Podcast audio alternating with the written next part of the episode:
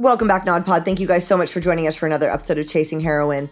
Buckle in. This is a long one. I had the longest chat with Erin. We had so much to chat about. We have so much in common. In fact, I drop you in just like in our conversation. We were talking about writing an addiction memoir. And as we were talking, I was like, this is great. I'm just going to go ahead and hit record. So it's like you're just sitting in the living room with us. So we're chatting. We, of course, talk about her history. She shot heroin for the first time at 13 years old, and her addiction progressed from there. She does now have 20 years, but it took a long time to get there. And a lot of relapsing, a lot of cold turkey kicking, traveling. You know, she smoked crack on an airplane once, which I've actually never met anyone that did. You know, her story is wild, like like a lot of ours.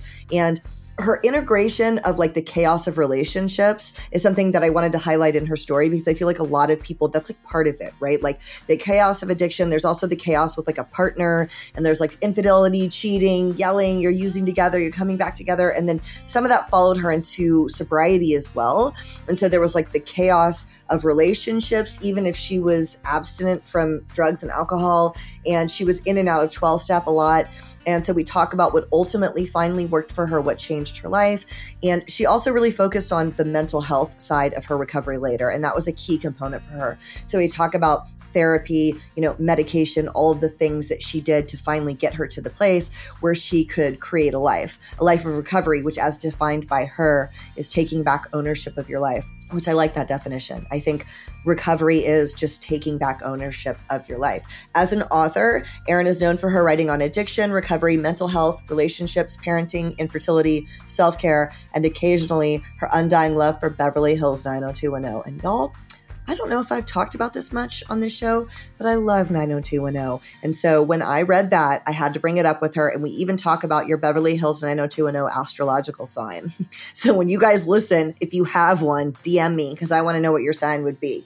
Her weekly advice column, Ask Erin, is published on Ravishly. She lives in New York City with her husband and two sons. Strung Out is her first book. Strung Out is the book that we are talking about today, and I think you guys are really going to love this one. So, as always, NodPod, please let me know what you think of the episode, and I'll see you next week.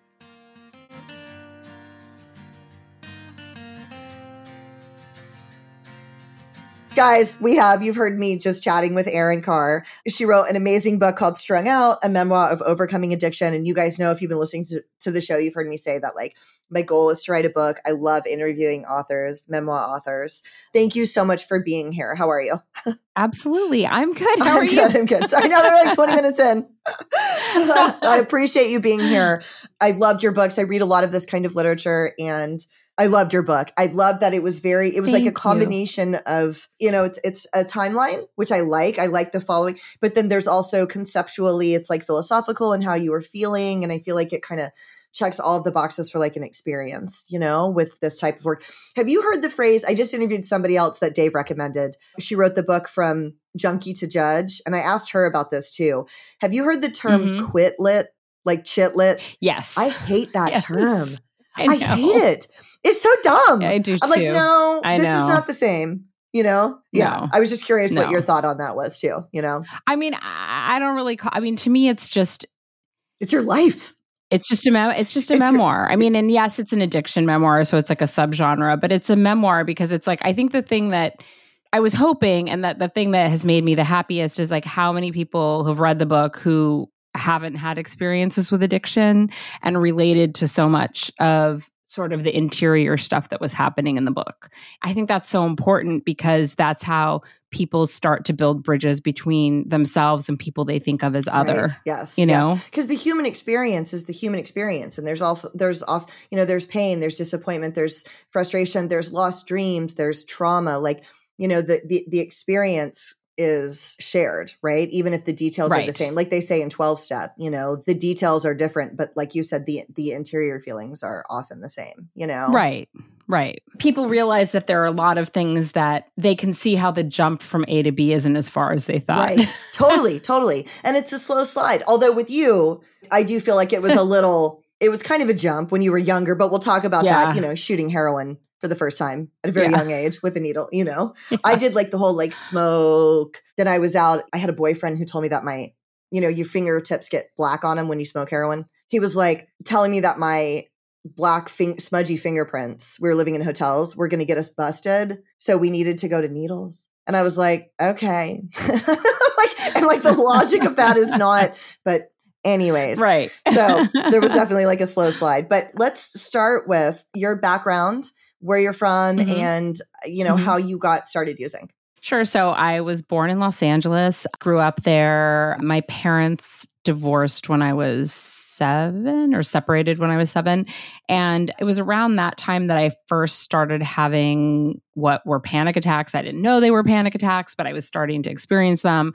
I'd been sexually abused when I was younger over you know an extended period of time and i wasn't really that cognizant yet at that point at 7 like i just knew that i felt panicked that there was something wrong with me and the panic it was sort of like a snowball because i would start to feel like the fact that i was panicking and felt so horrible or had thoughts about harming myself were proof that that i was you know a monster that i was unlovable like all of these things. And these tapes just would start playing in my head. And so at 8 was the first time that i reached for a drug without kind of fully realizing that that's what I was doing. I was having a panic attack and I was in the bathroom and there was an expired bottle of Darvocet and I didn't know what Darvocet was. It was my grandmother's. It must have been like after a surgery or something. It had been there for a while. I think my mom had it because she used to get migraines, but I don't think she even ever took one. They were just sitting there. And the reason that I took one is because there was a label on it that said may cause drowsiness. And it had like that little drawing of like a guy with a bubbly head. This was the 80s. There was no childproof lock on this or childproof cap. So I had a very easy time, you know, opening it, I guess. I took one and I really liked what it did for me because it stopped that sort of interior monologue I had going uh, with this, like all this sort of self hatred that I had. And provided a buffer between me and my emotions and me and the world. And so from that point forward, I got started getting into the habit of I would take pills like anytime I was at like a relative's house or a friend's house, I would go into their parents' medicine cabinet and I would just sort of indiscriminately I would take a couple of pills from anything that had a may cause drowsiness label. And like thank God like I didn't accidentally kill myself that way because I didn't right. know what I was. You could have come across I like mean, a Dilaudid or something. You know what I mean? I mean, I guess Dilaudid yeah, would have been yeah. a patch, but or something extreme. You know? Right. I mean, so and then I think like you know at some point.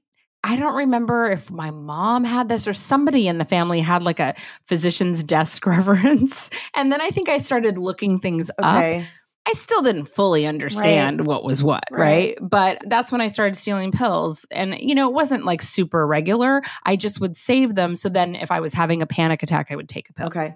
Then, as you know, I entered adolescence, like freshly entered adolescence. I was 13 and like really having like struggling with with the feelings that that had been with me since since the age of 7 of the, of just this like self-loathing and feeling like if people could really see who I was, they wouldn't love me. Like that, you know, that was sort of the bottom line. I'd met this boy, teenager, at when I was skiing earlier that year and had told him that I was 15. and at the time I was 12 oh when I oh met my him. gosh. So I know. Right after my 13th birthday, I made a plan to like hang out with him. And my mom, I told my mom I was spending the night at a friend's house. And so he came and picked me up from the barn because I was horseback riding all the time then. And I went to his house and we were hanging out and I was getting like panicky. You know, his parents weren't there. We were like alone in this house. And I felt I was just like, you know, chattering away because I can get really, really chatty. and I especially got chatty then because I was one of those people that was like, oh, if there can't be silence, I have to fill it with words. I still feel so, that way, um, but yeah. Yeah, I kind of do sometimes yeah. too. But I asked him if he had any Vicodin or Valium because I knew what those were, right? And he was really surprised. He had asked me if I wanted a drink, and I said no. I said, "Did you have a Vicodin or Valium?"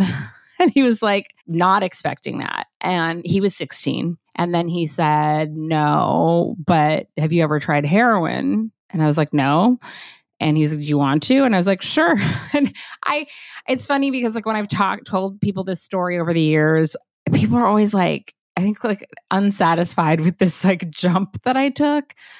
But this is where it goes back to that idea of, you know, the addiction is there yeah. before the drugs enter your system. Like I just wanted out. I was I always describe it that like I was looking for an exit.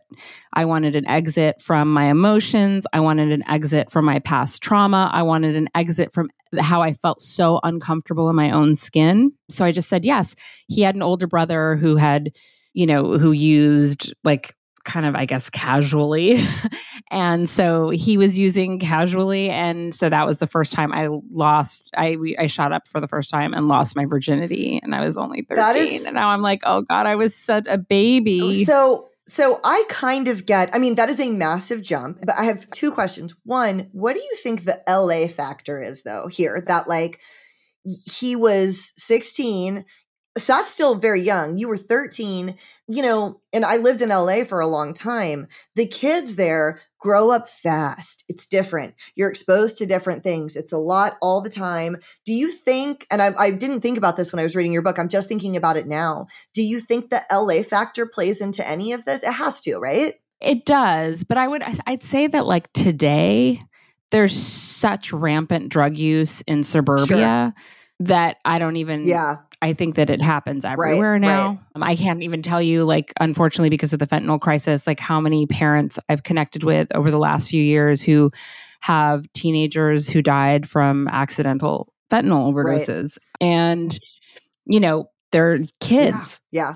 I also feel like, too, not to sound like some old lady, but like, I think social media made the world so much more like the idea of using drugs and social media wouldn't have been around then, obviously, or when, when I was getting started. But now, like, right. you see people getting high and talk about using, it's so much more, it's not like it's accepted, but it's visible when you see someone that kind of looks like you and doesn't look like a junkie on the street, you know, quote, Mm-hmm. and they're partying. I just feel like it opens all those doors a little bit more because you're like, oh, well, it's kind of normal. Like this kid is doing coke or they're doing coke. Like, you know what I mean? I'm sure for sure. Know, now at school, like, so I went to a prep school, and you know, his family had a lot of money, and at my prep school, like, my friends were not doing drugs. That said, there was a lot of cocaine at my school, like because it was a seventh through twelfth grade prep school. Okay. So like for sure with the upper school there was a ton of coke okay. i didn't know of anyone there doing heroin but like my friend group like people were experimenting with drugs and that's the funny thing like i wasn't getting drunk or like trying pot or anything with anyone i was the same way i did not like drinking and i did not like smoking weed and i ended up liking yeah, coke like, way more but see i do think it's kind of the right. la thing because at my school i was from a, a fairly affluent neighborhood in, but in georgia mm-hmm. and there mm-hmm. was no coke in my mm-hmm. high school people smoked, but there was right, no right, right. And so I do think there's some element of Oh, you know what sure. I mean? Being in LA and, you know, like the prep school element of things, you know? So. Oh, a hundred percent. Because I mean, I, I, I always say that like, I mean, I don't know that I would send. I mean, I didn't. My Atticus went to a like a small private school briefly in Los Angeles, which was a very different vibe.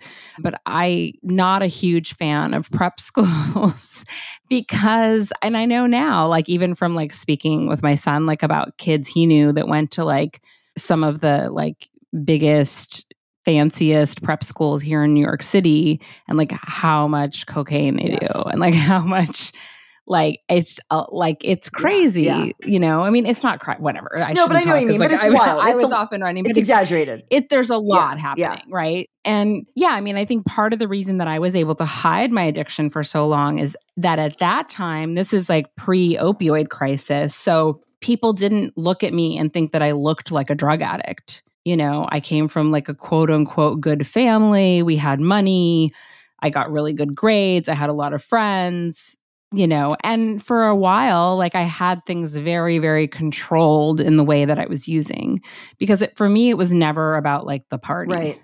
So you were, you, know? you would just use with that guy because you ended up dating him for a while, right? For kind of a long time. Yeah, for almost two right. years. Yeah. And you would just use with him, you would like shoot heroin on the weekends as a 13 year old, mm-hmm. right? And that went on for some time, right? Or like you said, about two years. Yeah. I mean, I wasn't, I think it took a while before I started, like the first time that I felt any sort of dope sickness is that like right around the time my grandmother passed away this was like a year into me using i took some home but i wouldn't take a needle okay. home and at that time, I mean, like, it's so funny because, like, when I was like older and using, like, I never would get like powdered heroin in LA, but that we had that at that time. Yeah, now it was just know, tar. That was what he was. Oh, getting. okay. I think yeah. it's just now. I think it's just fentanyl, but that was just tar when I was using. I didn't think there was powder yes. there ever. Oh, okay. I didn't know that. there i mean you know i i was only getting it like from right. him Okay. Okay. Yeah. you know so so i wasn't like going out and like copping Right, myself at right. that point or anything you know and and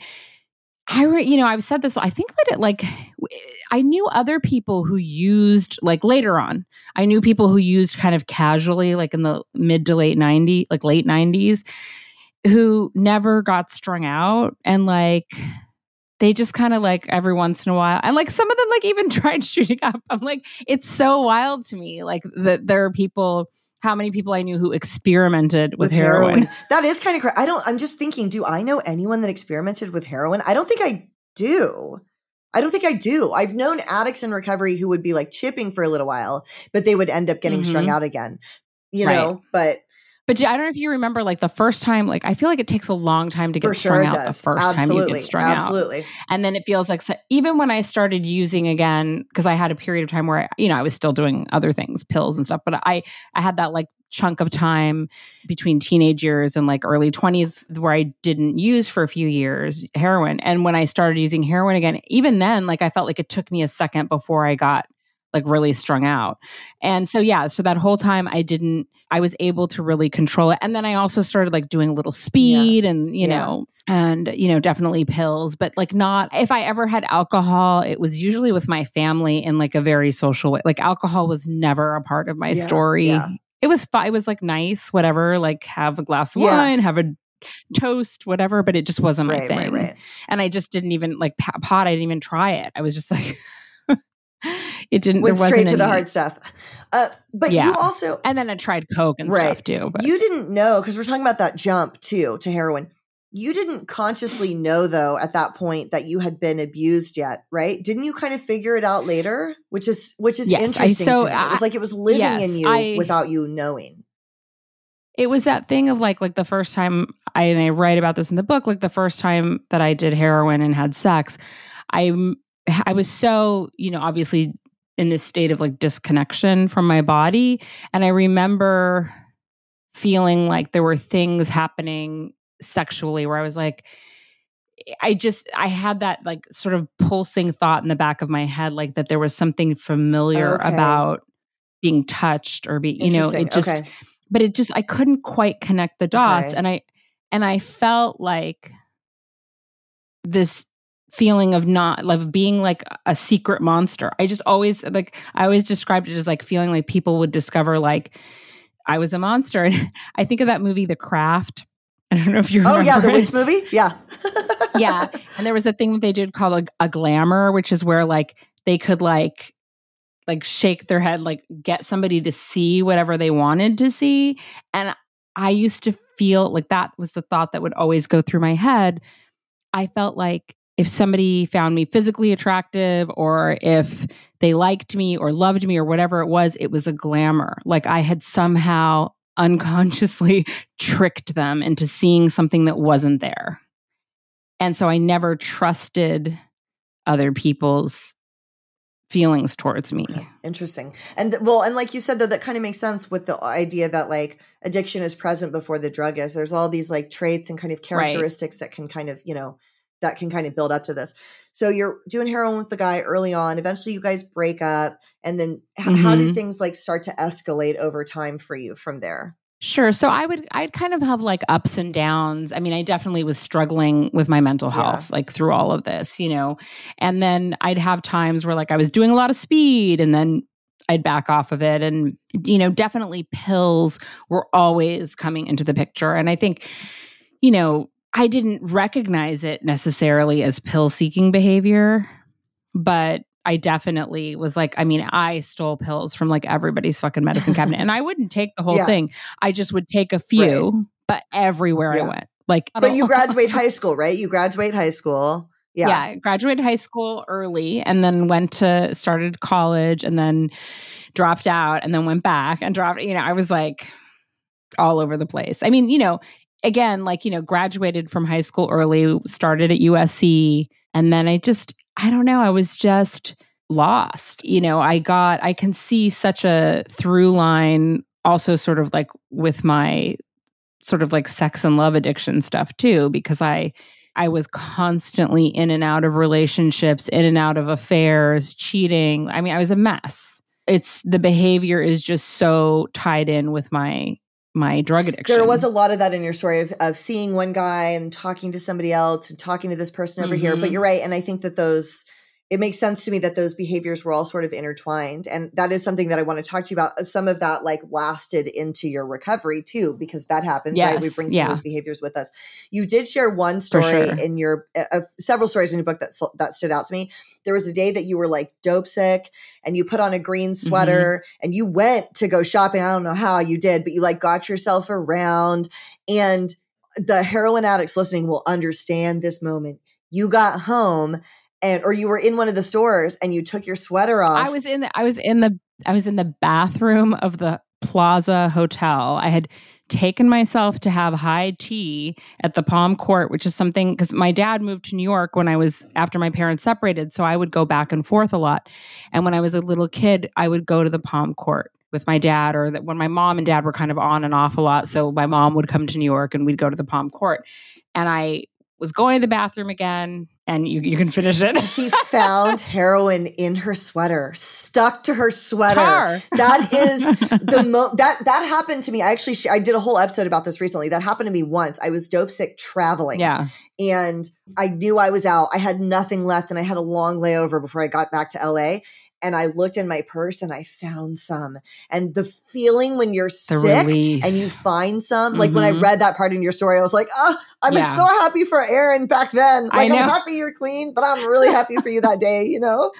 I'm happy yeah, for me back right. then too. I was so it was it was like, oh yes. Thank God. and you know, just roll and that I had like a little like one of those collars. It was almost like an unfinished hem, so it rolled a little bit. And so it was in like the little rolled yeah. collar. And it was tar right? So it was stuck to it i'm sure mm-hmm. you know? It was a good yeah. chunk. And like the relief that you get immediately like i was sitting at the mm-hmm. airport i was sitting at the gate and i was being such a bitch to the the desk person. I was like when are we leaving? When is the flight? And i'm like trying to do all the math in my head thinking how sick i'm going to be. And then when i saw it in my purse i literally immediately like didn't even feel sick anymore. And i was like and I stood up, and this is so like nerdy and dorky that I did this, but I swear on my life I did this. I literally, I've never done this before or since. I like moonwalked a few steps backwards. I did like a little dance in the gate and then like spun on my heel and I was like, oh, thank God. Right. Like it was just such a relief. And when I read that part in your story, I was like, wow. like I yeah. feel that. Oh, yeah. Yeah, yeah. And there's, I mean, there's so many times that I left out in the book, but one of my like weird things that I did, like I cold turkeyed hundreds of times. And often while traveling, often traveling internationally, I don't know what. I don't I know how thinking. you did that. I I avoided doing my last kick was cold turkey ish, and prior to that, I refused. I refused, and you did. You yeah. kind of did it a lot. My husband is like that. He would just run out of dope out of town. He was a pill addict. He would just run out of pills, mm-hmm. and I'm like, wait a minute. I'm sorry. I need to understand. Then what? So you would go on a trip without enough to get through. And he was like, or like, I would have enough, but I would do them all on the plane. This is this is my problem is that like, I I would have enough and I'd be rationing myself, but then I would fuck up my right, ration. Yeah. or and, and, you know, I mean, oh my god, because a lot of this was like pre 9/11 yeah. and I mean, some of it. Oh, you smoked in the bathroom on a plane, right? I yeah, Did you smoke crack? crack Mm-hmm. How did they not know? So I've only smoked crack once well, and it was on weed. And so I mm-hmm. don't know if there's a mm-hmm. certain, mm-hmm. and I hated it. I don't know if there, is there a real certain crack smell that somebody else would have noticed? There is a, there is a crack smell if you have okay, smoked okay, crack. Okay, okay, Yes. Okay. But it does not, the smoke doesn't linger the way that like cigarette or weed okay, smoke does. Okay, yeah. Do you know what I mean? And there's not, it's not that distinctive okay. a smell. It's just sort of like, like a, a chemically smell, sort yeah. of smell. This is so, so, so gross, but I would just, I was like leaning down, blowing the smoke into the toilet bowl.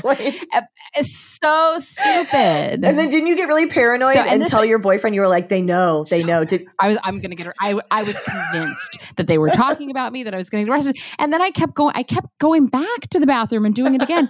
so, I mean, I hated crack so much and I couldn't stop yeah. doing it. I hated it.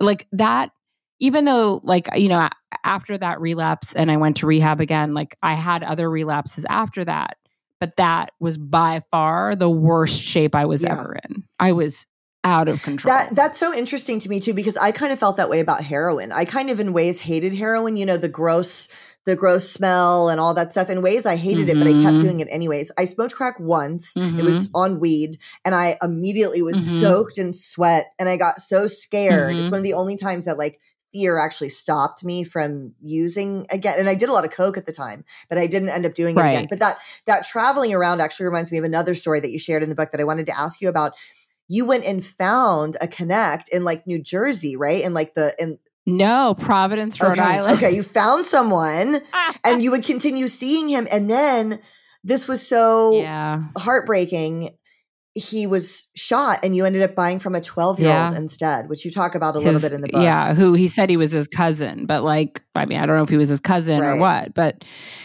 that is like one of those that was a part that was really hard to write yes. about because you know i think so much when we talk about like the drug crisis in america we think about people using drugs and like oh punish all the drug dealers and blah blah blah blah blah and from my point of view, the majority, vast majority of people who are dealing drugs are there also because they are caught in the same fucked up ecosystem. Exactly. They are born yeah. into systemic racism and poverty and a system that does not offer any other road out right. of it, out right. of where they are. And that's kind of why I wanted to bring it up because that's something mm-hmm. I've heard you speak about. And it's something that it's important for me for people to understand too. We have similar backgrounds and by mm-hmm. the time I was using a lot, I, I, had no assistance. So I was going to like, I was going to like parole funded programs and stuff like that later. But, mm-hmm. but, but privilege is ins- insidious. And, and the way that it looked for totally. me was this. So sure, I'm in like a down in the dregs program later at 34, but I was in right. a work program with people and it was me and mainly Hispanic women and mm-hmm. it was a rehab for women and children. Some of the, I actually mm-hmm. didn't have mm-hmm. kids, but they let me go there. And some of them had been born there because their moms were there mm-hmm. 20 years prior. And we would go to our work program and we would start to put together resumes. And mm-hmm. I had worked, I had worked in high school. I had worked a little bit in college. I had some college. I didn't finish right. college, but somebody paid for me to have SAT tutors right? I spoke well. Mm-hmm. My parents modeled professional right. behavior. Somebody paid for me to go to the dentist. You know, when we were putting resumes together, I would think like, I already know what's going to happen. And we would leave and I would get a job that day because nobody even ran my background right. check. I would walk in and apply for a job. No one even ran my check. And we would come back. They couldn't get a job. It was a completely different world for them. And it had nothing mm-hmm. to do with our level of intelligence or our desire right. to be clean or our desire to be in society. Right. It had everything to do 100. with something yeah. I was gifted and that had nothing to do mm-hmm. with me. And it's like that's what and and, right. and I heard you say this in another podcast too it was still hard mm-hmm. for me and for you. It was very hard for me to stop using into work. Very. And I had all mm-hmm. those benefits. And it's like, you know, and yep. that's why I loved, I do love that you shared that in your story. And I'm sure that it was hard, but you were like, I am part of the problem. You know, here I am, this white woman coming yeah. into this neighborhood buying from this kid. I'm making this problem worse. And I, I yep. feel and felt that way too, you know? And it's like, and mm-hmm. I try to mm-hmm. share that when I can. Cause sometimes if you look at my story from the outside, it looks really grim and like I didn't have a lot of advantages because mm-hmm. I didn't later as an adult, but I sure did growing mm-hmm. up. And it changes the landscape yeah. when you have that benefit, you know?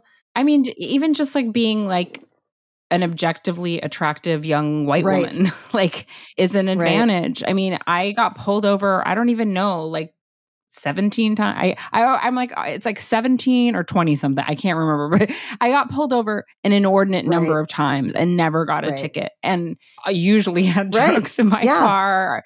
You know, I mean, drove around with like a suitcase of crystal meth in my car for a month. I mean, like so stupid. And it's because I just I didn't even understand that I had I didn't that. either. I didn't either. I do now. I didn't you know, then. Yeah. You oh, know? Oh, yeah. I mean, I understood. I started. I, there were things that I understood, but in terms of like my ignorance of like, it wasn't that I was so bold. I just didn't even consider it because I wasn't profiled. Right. right. And I was. Yeah. Exactly. We weren't profiled. I had a nice yeah. car. Like, it makes know, a huge difference because later, and I do know because later I got arrested all the time because I was a homeless person Mhm. with a picked up face and I did not look like, you know what I mean? I- It changes the landscape, right? It changes the game. And For so I try to. I try to share that because I don't ever want anybody to listen to my story because I did like I got I bought a business at 4 years clean and like all these things and sometimes I'm Mhm. like but I really need it to be clear that I like had all of these advantages early on. And so I Right. appreciate that you shared about that as well because it changes the game. And to Thank me, you. when Right. somebody like my sponsor, my sponsor was raised very differently than I was. She was a you know sex Mhm. worker for a long time, stopped at 38 years old, Mhm. no real formal education, and she just went to Paris. She's working on her thesis for her doctorate, and it's like it's so cool, so yeah. And I'm like. And I mean, I'm proud of myself for being clean, of course, but like when I look at something like that, Right. I'm like, that was so far outside the scope of what she even would have thought was possible. And so it's like, right. you know, it's just it's even more amazing to me when you know when people are able to Mhm. do that. And it, it struck me when you shared that about that. The way that you wrote that was was very beautifully written. The way that you express like Thank feeling you. part of the problem at that time, you know. hmm And then Mhm. something else that you mentioned in the book. Oh, I actually have this is a different note talking about like the men and the in and out. Right. Someone tried to poison you, yeah. dude. I know. I don't know why I always laugh No. when you tell the story. It's just because it's, It's so crazy. I laughed was out like- loud when I'm I like, read oh it. My God. It's like I don't know if you remember that movie from the '90s, like "Love You to Death," where like it's Tracey Ullman gets River Phoenix and and uh Keanu Reeves to like poison, try and poison her husband. I don't. I don't or think I've seen like that. So I remember I was like, "Oh my god, it's like that movie." No, I laughed out loud too But when you wrote it. I was like, wait, what? Okay, so share the story if you don't mind. Sure. So I was 19 at the time. I was in a relationship with somebody who was six years, eight years older than me. So we moved in with each other when I don't need, yeah, I was 18 when we moved in with each other, and he was 26. So yeah, eight years older. And he was a musician, and then his like day job was really at night. He would do at the time they would have this like company, these companies go into like Rite Aids and whatnot. They would inventory their pharmacies. It was like a, I guess, a way of checking their Right. inventory, making sure like things weren't slipping through the cracks or whatever. But he used to steal Sure. pills, like bottles of pills all the time. And, you know, so which was great for me. and I was a nightmare. I mean, he had his issues too, but like it, I was a nightmare. I was not faithful. I was crazy. I acted out all the time. I mean, I was Right, a yeah. kid, you know. This was like a very, very crazy period of my life. And he broke up with me like kind of unexpectedly. And I was planning on breaking up with him. And then I was so devastated that he broke up with me. And, you know, I mean, he broke up with me. I came home from a, like a weekend trip to San Francisco and I walk in the door and my mom is in our apartment. He called my fucking mom because he was afraid of what my reaction would be. yeah. and then, of course, I had a really outsized Right. reaction. And then we were like, he moved to San Francisco, and then we were kind of still seeing each other and talking. And then one day he was like, I really don't think we should see each other or talk anymore. And I was like, why? And he's like, Well, I need to tell you something. And he's like, Do you remember like in January, you got really sick? We'd eaten pasta, blah, blah, blah. And I'm like, Yeah. And he's like, I put 30 phenobarbital in your spaghetti. And I was like, Wait, what? and he's like, I'm thinking back, like I'm on the phone thinking, like, oh God, I thought I had food Oh poisoning. But then I was like, God. but then he didn't get sick. So then I was like, oh, I'm like, when I had the stomach flu. And then it was like, you know, like in slow motion, like all the pieces coming together. And then I was like, motherfucker. And I just was like, yeah, I don't think we should ever talk or see each other again either. And I hung up and I never talked to him or saw That him is again. so crazy. Do you think he knows you wrote And- about it in the book? I don't know. I mean, we never spoke again. I did look him I like tried to find information on him and like I remember like years ago I saw he had like a MySpace page and maybe I found a Facebook page. He was like a musician still Uh-huh. In San Francisco, still living in San Francisco the last time I checked. I don't know how. Was like sometime in the last 10 years I had Yeah. looked him tried to find him to see if he was still alive or like what was happening and lying about his oh age Oh because he was older than me and he was like i think you know whatever he was lying about his age and i was like motherfucker i don't know i have no idea if he knows about Yeah. the book has seen it read it or anything but i mean he'll certainly know that But that's dude, him I and then like I told people kind of casually after the fact, I'm like, oh yeah, I'm like he totally he tried, to, kill, me. So, like, but the addict women listening though will understand why. I also I kind of laughed at that and you kind of laughed at that because it's like, yeah, you know, you tried to kill me. That's probably kind of fair, you know, like it was, eh, and then also like my fucking tolerance was so high to, for yeah. drugs but like now I'm like 30 phenobarbital. I had never, I never took phenobarbital. Like I didn't even, I don't even know if they still. I don't think they anymore. do. I don't even know what it. I feel like no, it's gone the was, way of Quaaludes. Uh, to me, it's like the Quaalude right? era. Yeah. I never took a Quaalude. So phenobarbital, like he had it obviously. So this was like 1993. Oh my gosh. So yeah. yeah crazy. It was, and but I now I think it's so funny, and my parents are like horrified. They're like, "We should have pressed charges." I'm like, "What? Call the police and say, well, my ex-boyfriend confessed to like trying to poison right. me six months ago. But also like in these addicty worlds, like I have a friend who he was definitely trying to he was like trying to kill me when I, I think like we went behind mm. he was mm. driving I had I had bought 20 bucks worth of heroin and so I had the money and he drove me and so, because I didn't have a car, so I was going to break him off, mm-hmm. right? And I bought it, mm-hmm. and we're in the car, and it's in my bra. And he starts going behind like these buildings really slow and looking around. And I was like, and he was like, "All right, give me the dope." And I was like, "Well, I'm going to give you a piece of it." And he was like, "No, that's right. not how this is going to work. Give it all to me." and he's going real slow. And I was like, I think, and, and I'm like, no, that's not how it works. And again, you guys listening that do drugs, right. like, no, I break you off because I bought it. Like you gave me a ride, so I'm going to give right. you some, but you don't get all of it. This is not how this works. And he had given me a little butter. He was like a gangster kind of guy. He had given me a little butterfly knife like months before, and mm-hmm. it was mm-hmm. in my purse. And he's mm-hmm. slowing down, and I'm start thinking like, I think he's going to kill me for $20 worth of heroin, uh, like how he's oh acting. God. And I undid the knife in my bag. And I'm not like a gangster chick mm-hmm. who can fight or anything, but like, and he kind right. of lunged for me and I pulled the butterfly knife out and I was, ah! and I like cut his hand a little bit and he looked and in Spanish he said, did you just stab me with my own fucking knife? And I was like, Javi, you were gonna kill me. You were. And he kind of started laughing and he was like, I wasn't really. And I was like, no, you were gonna kill me. I know you were gonna kill me. Go out to the street. And we both started like laughing. And I just stabbed him. I had nicked him and he was like bleeding a little. And we were both laughing. And like that was the exchange that we had. I was like, no, you were gonna kill right. me. You were. Admit it. And he was like, no, right. I wasn't really. And I'm like, you got, but like in the drug world, I feel like that's the kind of weird shit that happened. You know what I mean? I'm like, it was so weird. And and the thing that is, it was funny, all my friends were like also jokingly said, like, it's totally the fact that you've taken so right. many pills yeah, that saved yeah. you. That saved you. Yeah, exactly. Because you had a tolerance. That was yeah, yeah. That, that's that's a wild experience. the other thing that you and I have in common is I also love 90210. I am obsessed ah! with 90210, but I am more obsessed with the college years than the high school years. Oh, I love. Oh, you do? Okay, because sometimes people think that yeah. that's not oh, legit. Yeah.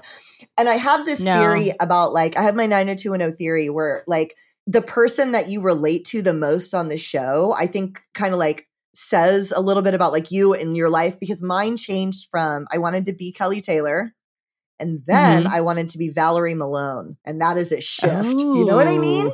That right? is a, oh that I is dyed my hair dark like I wanted to be like Valerie. Who was your favorite? Right. I mean, I think Dylan. Okay.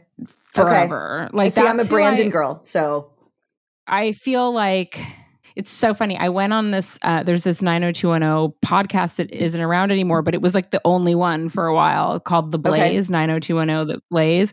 And it was, it was great. They got like tons of, uh, Jason Priestley went on like tons oh, of cool. guests. And I know now Jennie Garth and Tori Spelling have They've got one that they just started. OMG, yeah. which I, I yeah. like it. I really like their podcast, but this was before that. And I was a guest on their show once and they would always ask their guests like, of the characters, like who's your who's your astrological character like like you know like and who's your rising so I love you know, that somebody question. would be like I'm a brand I'm a Brandon with a David rising and I always said that I was a Dylan with a Kelly okay. rising because I was like I'm either a Kelly with a Dylan rising or a Dylan with a Kelly rising because they were the characters who I related right. to the most not physically I mean obviously just in terms of like what people thought about them, some of their like wounds. Right. Yeah, totally. and their totally.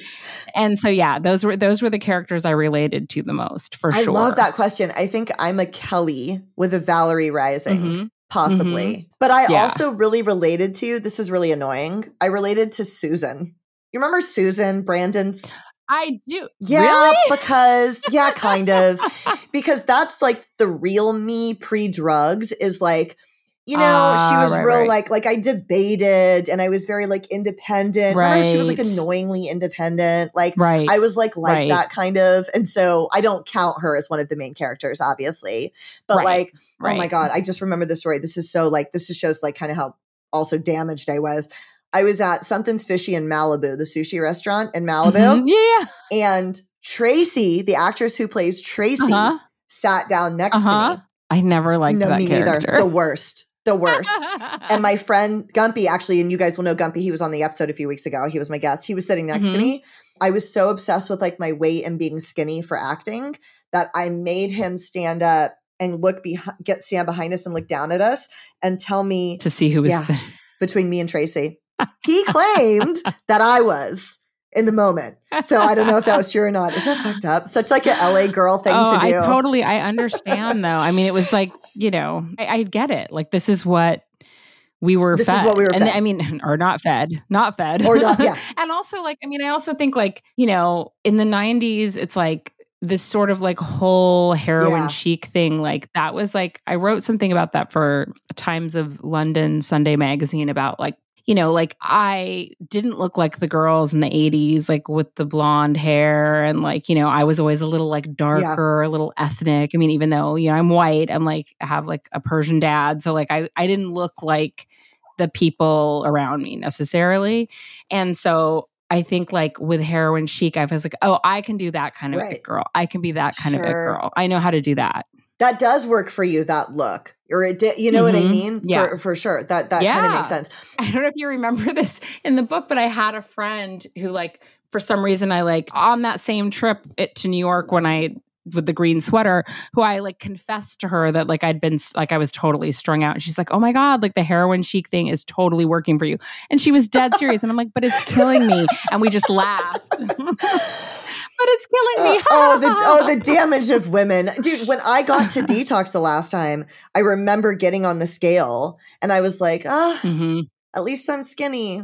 That's cool, Right. You know what I mean? Right. Like there was that part, and I know that that's like a common thing. That's like you know we woven into our addiction, especially as women. Oh you my know, God. and back then too. I Yeah. think people don't really realize 90s, 2000s, like the whole like Lindsay Lohan, Britney Spears, all that stuff when they were like skinny and fabulous and going crazy. I, we're, I'm the same age as all of them. And I was in LA at the same Mhm. time. And like, you know, Mhm. remember like the articles about Jessica Simpson looking fat and she was not big. If you go back and look at that picture and it's like, Oh my the god. inclusivity campaigns that are around now are so great.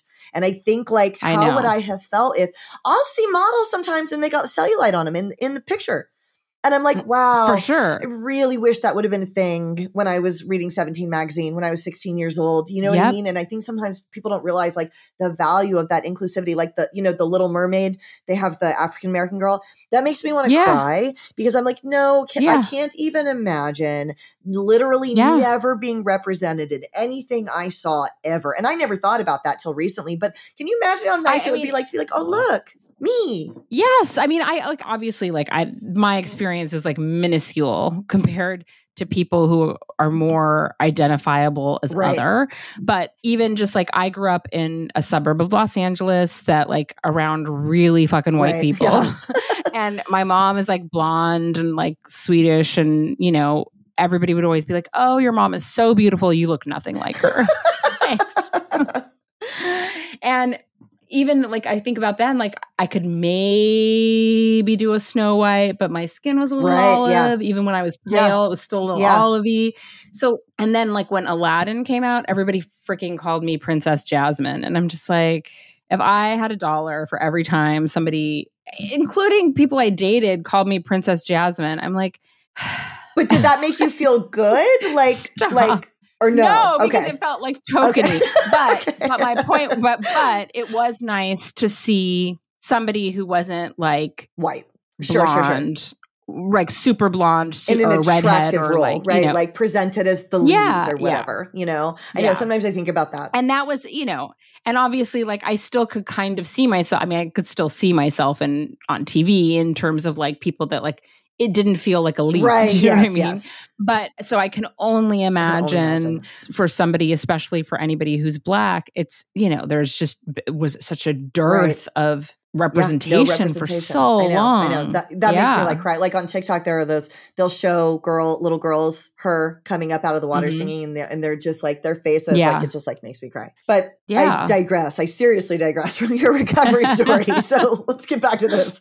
So, um, series of relapses, lots and lots and Yes, lots and so lots many. and lots and lots of relapses, you know. And I bring that up because I did some relapsing myself. I hate the term chronic relapser, right? It's so like it's, it's so mm-hmm. like facility or like institutional, you know, to say chronic relapser. Right. But people know what we mean when I say that. And you did finally like break out of that.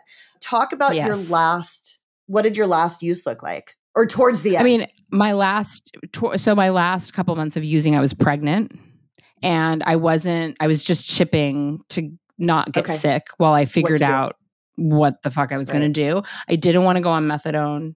And I found my friend helped me find a doctor who was willing to detox me over seven days using buprenorphine. And so, and this was 2003. So I think the last time that I used, I, it wasn't even like I used that much. I mean, it was like the end of my using was so boring. And so the last couple of years of like relapses, they were like short. Like I would do like, I'd do like a few weeks and then I'd Okay. stop. And then I'd do a month and then I'd Okay. stop. And then I'd do, you know, so that's how I'd been. But like, I think when I was pregnant, I'd probably been back on for like a little over a Okay. month okay. Maybe not even that long, but I was already like, you know, a week in and I'd be dope Right, sick. yeah, You know? So yeah. honestly, like three days in, I would be dope sick. So uh, yeah, I mean, I think the last time that I used, I don't even really remember particularly where I was. It was probably actually I do know where I was. I take that back. I was in my car because I was pregnant and I was the, you know, my first husband, we weren't like things were so bad between us. So I had gone to like stay at my mom's and I uh used in the car and then the next day like my friend went with me to go to this doctor and I did the buprenorphine for 7 days and that was Wow. it. So it was very like a very, very anticlimactic, end. right? Because you also overdosed. You have an overdose story, and that wasn't the end. Oh, you know what. I mean? So No. Yeah. No, but that was the last time I used a Oh, needle, which I can't. okay, Yeah, I never. And my friend Diana in the book, she never used a needle again after that. We Oh. both stopped using needles, which is yeah. insane. to Normally, people don't get scared by that. You know what I mean? No, we sh- we but should, but we don't. You know, I mean, I think that like for me, I realized that like even though I had a death wish, I if if I I didn't want anyone to find me because she was so I mean, she says that was like the most traumatic thing she's ever been through. It was really yeah, traumatizing. Yeah, I'm sure. And I think that for her, she would probably say this too that, like, I think like our friendship was so codependent that it was just like, I mean, she, so she stopped using drugs right after I did, like, did the same thing as I did a couple weeks later with the same doctor Oh, with buprenorphine. And so we both have been in recovery for 20 Wow. years, which is Yes. insane. Like, That's insane. such a long time. I can't believe you've, you've been you've been clean for 20 years. That's crazy. That's Yes. wild. After that long of trying So off and on and off and on and off and on. But and I didn't think, and I really, it, I didn't, you know, and at that point, I was just like, I was so, I had relapsed so many times, and like so many people didn't believe anything that I came out of my mouth. I couldn't go back. I was like, I can't go back to meetings. I can't. And then it kind of forced me to try things that were different. And that was like when I started doing Kundalini yoga, and which is something like I've fallen out of practice doing. And I was just talking to a friend about today. Like, I really should go back because it is such a, grounding thing for me. And I was not a yoga Right, person right. before that at all. I was just like, Ugh. well, and I and I kind of want to talk about that your your recovery journey. Mhm. So a huge Yeah. part of it is, and I have this I have this marked in the book is you have your son, right? So you detox while you're pregnant, and then this is so Mhm. beautiful in your book. You write, "We looked into each other's eyes, Atticus and I. Oh, it's you. I thought I knew him." And then you say, "I love him more than I hate myself. I love him more than I hate myself." And Mhm. that's what changed everything for you, right? yeah. I get all emotional Oh. hearing it back. I, yeah, I mean, it was really because I was not, I didn't think that I was, I don't even know why I decided to have the baby. Yeah. You know, it was like, uh, I was like, I never wanted to be a mother. I didn't think I would be a good mother. I was a wreck. My parents had contingency plans because, you know, it wasn't a question of like, you know, they thought for sure I would relapse yeah, at some point. Yeah. I thought I would relapse at some point. I thought like I can ha- I can hack it until the end of the pregnancy, but I didn't. You know, I was married to somebody I didn't love Right. who didn't love me. You know what I mean? And like I just I don't know. I I didn't have any like maternal. I didn't feel connected to the baby at all. And then like it was literally that. Like I just saw him and I was just like, oh. It's you. I Oh, know you. Yeah. And it was that. I just had that like thought repeating in my head so clear like I love you more than I hate myself. And I I just made that commitment in that moment that I was like and I know you can't get sober for other people, but it was the catalyst I needed because I didn't have enough love for myself to sustain it or do it then, but I was like I just was like I'm not going to leave this fucking legacy for this kid. I'm not.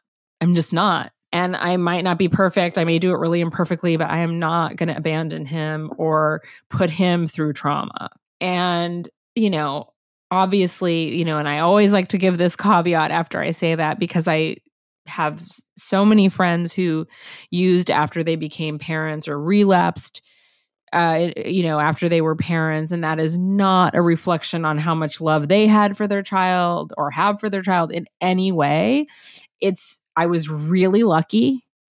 I had resources in terms of like, I had, as dysfunctional as my family may have been at times, my parents never abandoned Right. me in terms of like support, Right. financial and emotional support. Right. I had friends, I had a network of people who cared for me, even when I felt like I didn't. Yeah. I did. Yeah.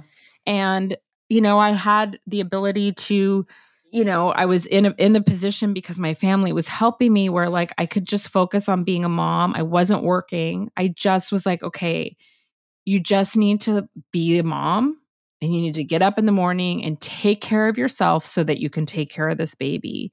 And so, you know, then it was like about being out of the house and walking and like go doing yoga. Like that was like, you know, the mommy and me yoga. And then I met, you know, I had one friend who had a kid and I didn't, you know, and then I met somebody else who had a kid who kind of like they took me under their wings and kind of taught me how to be a parent it was like a you know it was that i had a lot of privileges that helped me and kept me afloat and then i was really lucky Yeah. Yeah.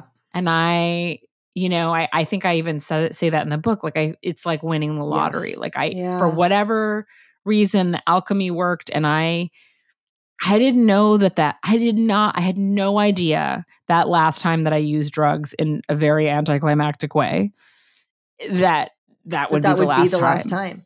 So yeah Because when you were in and out of relapse, and you wrote something else that I really loved, when you were in and out, in and out, in and out, leading up to getting Mhm. pregnant, in the years leading up to pregnant, you were in and out of 12 step, right? When you were Yes. relapsing Oh, quite yeah. a bit. And I love what you say here. When you take alcohol and drugs away, sex and love can become the brightest, shiniest, and seemingly safest place to put all that energy.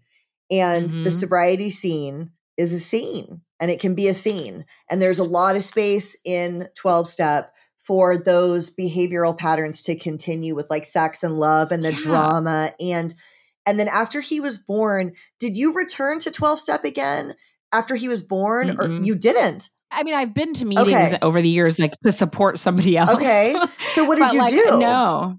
So, I mean, a lot of it was, I mean, the bulk of it uh, for me was really therapy okay. and medication. Okay. Like, I mean, the medication came later because I was still like, you know, not always the most stable. right I- and I, you know, I think it was about this is something that I learned in the rooms of 12 step rooms of like that thing of like self esteem is built by doing esteemable things. And that really was it. I mean, I started to have self efficacy in that I, for the first time in my life at 29 years old, was paying bills, like paying my phone bill, paying, because before that, like somebody else did that for me. I never even saw saw the bill. right You know what I mean? right I didn't have any concept of how to manage a life. yeah I had to go to the grocery store and buy groceries and cook because I had a child Yeah. to feed. I couldn't just starve myself and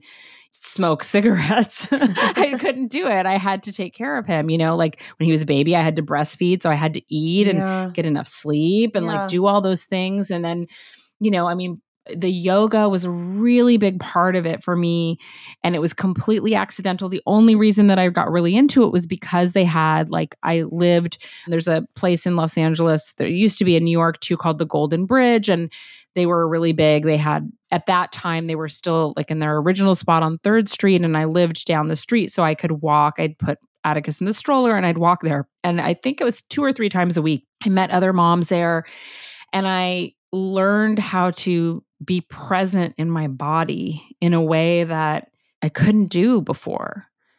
And it was a really, really powerful thing to be able to just be, to sit still and be in my body. Was it hard at first when you were trying to sit there and sit still and do yoga or? For sure. Okay. I mean, I think that like, but I think that like what helped helped me with it is that you know, I think I had done yoga before where it was more about like athleticism sure. and like Kundalini is all about breath, which I'm not really good at. Like I had pneumonia three times when I was a kid. I'm not like I have a sh- terrible lung capacity.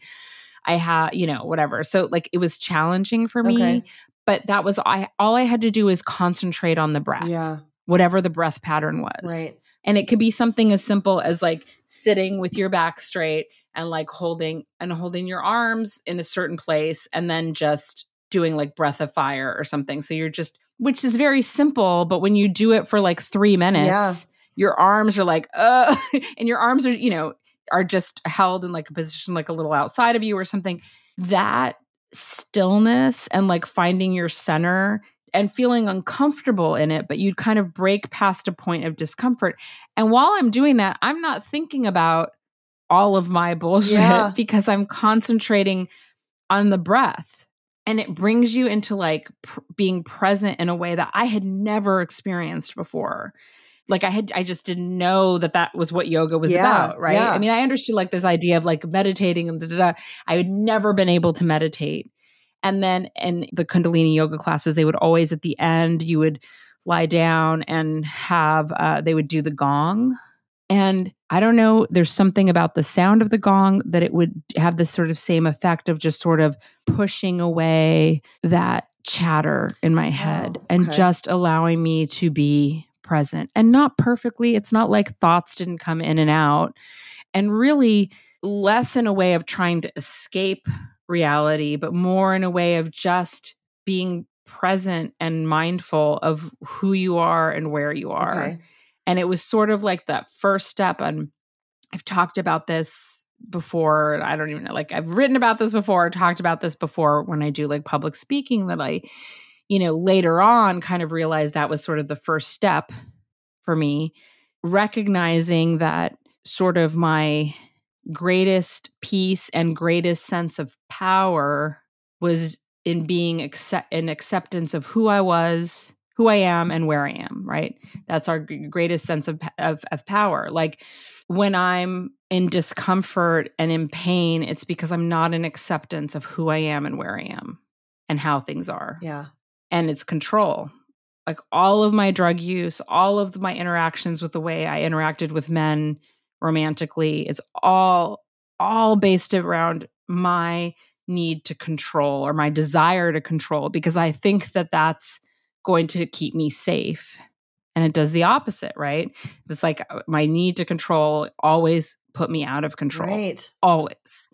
And so that's kind of what I always, you know, and this is something it's like over time got e- gets easier and easier and easier. So it's, you know, it was that was sort of like set me on that path. And then talk therapy, some cognitive behavioral therapy done with a therapist, which is just about retraining your neural pathways because the good thing about the brain is that even with all the damage we do it's pretty you know it's a it's got a lot of plasticity so it, it can learn it can reroute itself so that my whereas before the second that i would feel like stab of rejection or pain my go to. It was like, you hurt me. Well, fuck you. I'm going to self destruct. right.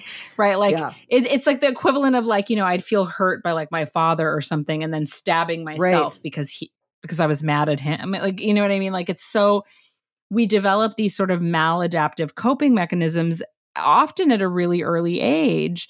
And then they become really challenging to break out of because they're autonomic, right? They're just, our body just goes there. Our brain directs us there in big and small ways. So, through like cognitive behavioral therapy, and that sort of mindfulness being that awareness of what's happening rather than trying to escape it gave me more and more of a sense of like power over myself because that's the only thing that I have power over. I love the only Yeah, thing. I love that. I think that's so beautiful. Like that's the journey, right? I feel like that's like that's such the journey. And it does say cuz and I've heard you say this before that your roots in 12 step you really still value and I know it says in oh, 12 of step like course. you know, what is it? Anytime I find myself upset, it's because something somewhere is not in accordance with my, like what I want, basically. right. And that I love how you just said that. Like, because when you're controlling everything around you and that's how you feel safe, you're actually not safe because if you ever relinquish that control, if you can't control the circumstances, what we're saying is that the circumstances affect us, right? And, and so it's Right. releasing And all of that pain. power. Yeah, Mhm. the power is to my circumstances, not to me. And you didn't know any of that at the time. It's not like you were doing yoga No, no. realizing, oh, this is really going to be good for me to quit doing drugs. No. You just must have enjoyed how it felt in the moment. And it slowly started to build up a feeling of serenity and peace that lasted, you know? Right. And I think that, like, you know, it's like, it's always like the resistance to reality is like what puts us in pain.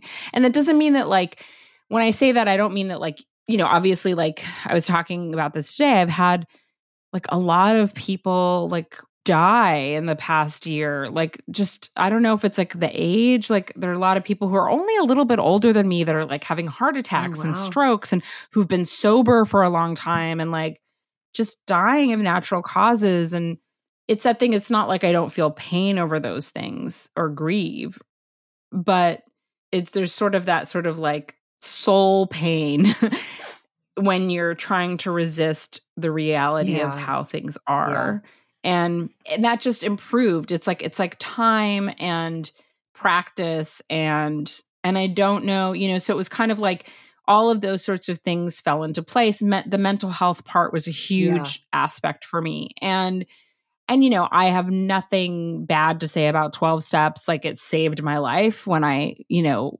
first entered 12 step program. But it just didn't end up being what i ultimately needed.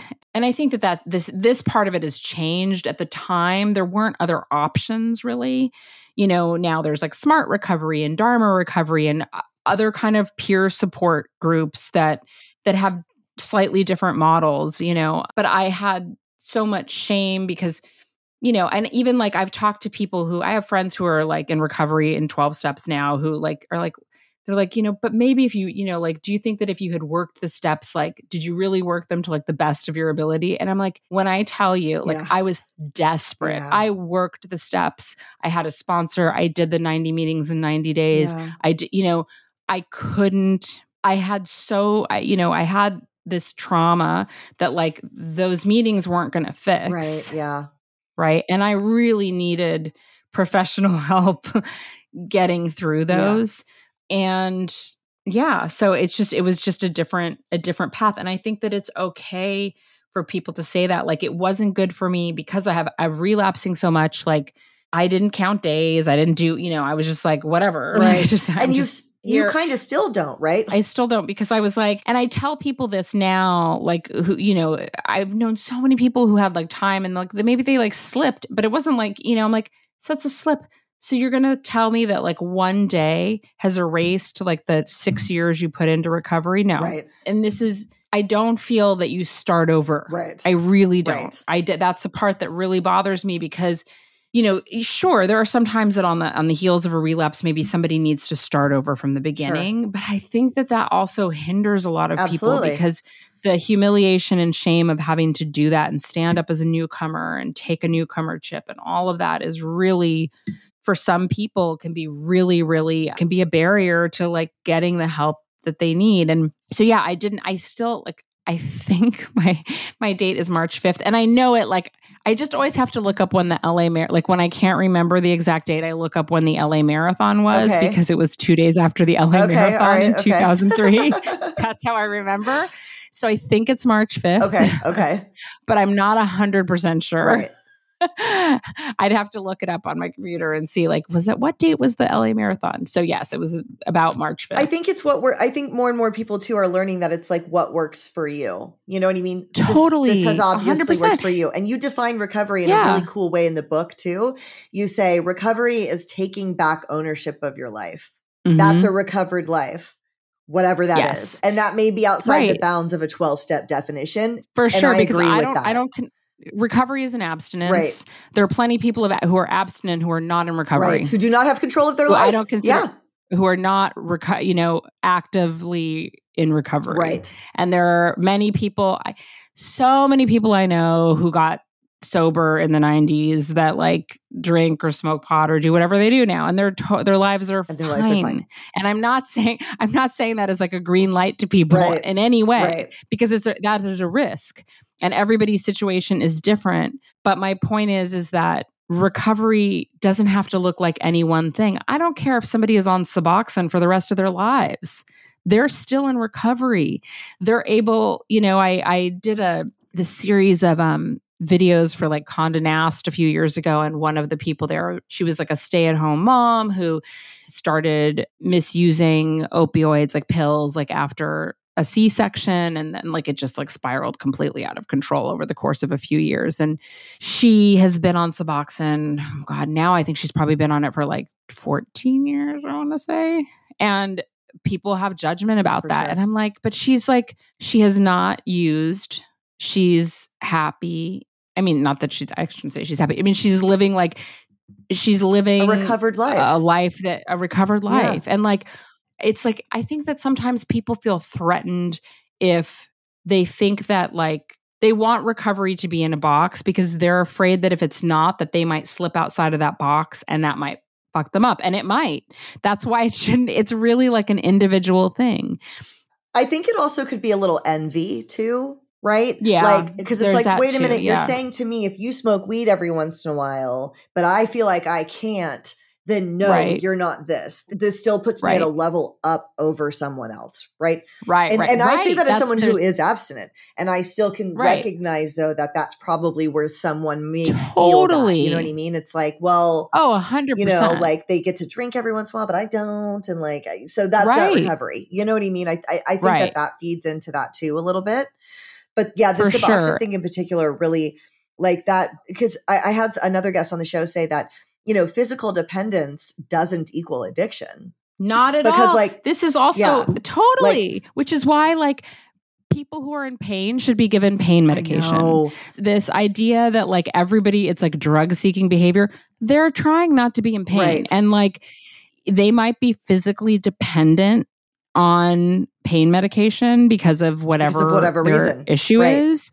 That's none of my business. It's also yeah, That's yeah. not- I, I think addiction is And, like, characterized by chaos in life, the pursuit of something despite massive Mhm. consequences, financial Yes. chaos. You know, there are characteristics around addiction, and I, I know this For is like an overplayed example, but I think it's true. There are people that have to have insulin every single day. Not- yes. Addicts, are you a drug Right. addict because you have to have insulin? Like, like No. no, you know what I mean? I don't have so I don't have a thyroid, right? I had I have no thyroid. So I take Synthroid every single day. I am physically dependent on that Synthroid Right. for my body to function. I'm not addicted to it. right? Yeah, know what I mean? Yeah, And and it's funny cuz there's people I was like I have a friend who um she has had like major back issues since she was a kid, like like an actual issue like in her spine. She had to have surgery again not that long ago and like maybe 5 6 years ago and was on pain medication like during it. And she's always said she's like I don't she's like I you know like I get like it kind of makes you like drowsy and like blah blah blah. She's like but I don't like feel like that's not like something I would like seek out. Right, yeah. you know what I mean? And you know, because opiates affect people Yeah. differently. Same thing. My mom's always like, "Oh, it doesn't even. I don't even feel anything if I've taken a Vicodin." I'm like, "That is so weird." right. But I kind of understand Yeah. it because I'll, I'll tell you why in a second. So my friend was like, "She's like, God, she's like, when she had to come off of it, like how hard that was on her physically." And so then she, you know, her point being that she can only imagine like when somebody's coming out of an addiction, how hard it is because it does fuck with your head and da da da. My thing now, I've had, I've had morphine, I've had, you know, Dilaudid. I've had plenty of things with surgeries in the last 20 years. I feel like I used up every like fun receptor I had because it's like I don't even get like I could feel like you know I could feel something from it, but then it like I'm drowsy and sleepy and nauseous, and then like nothing. Then, like, like, it doesn't. And it stopped working for me really before I stopped using too.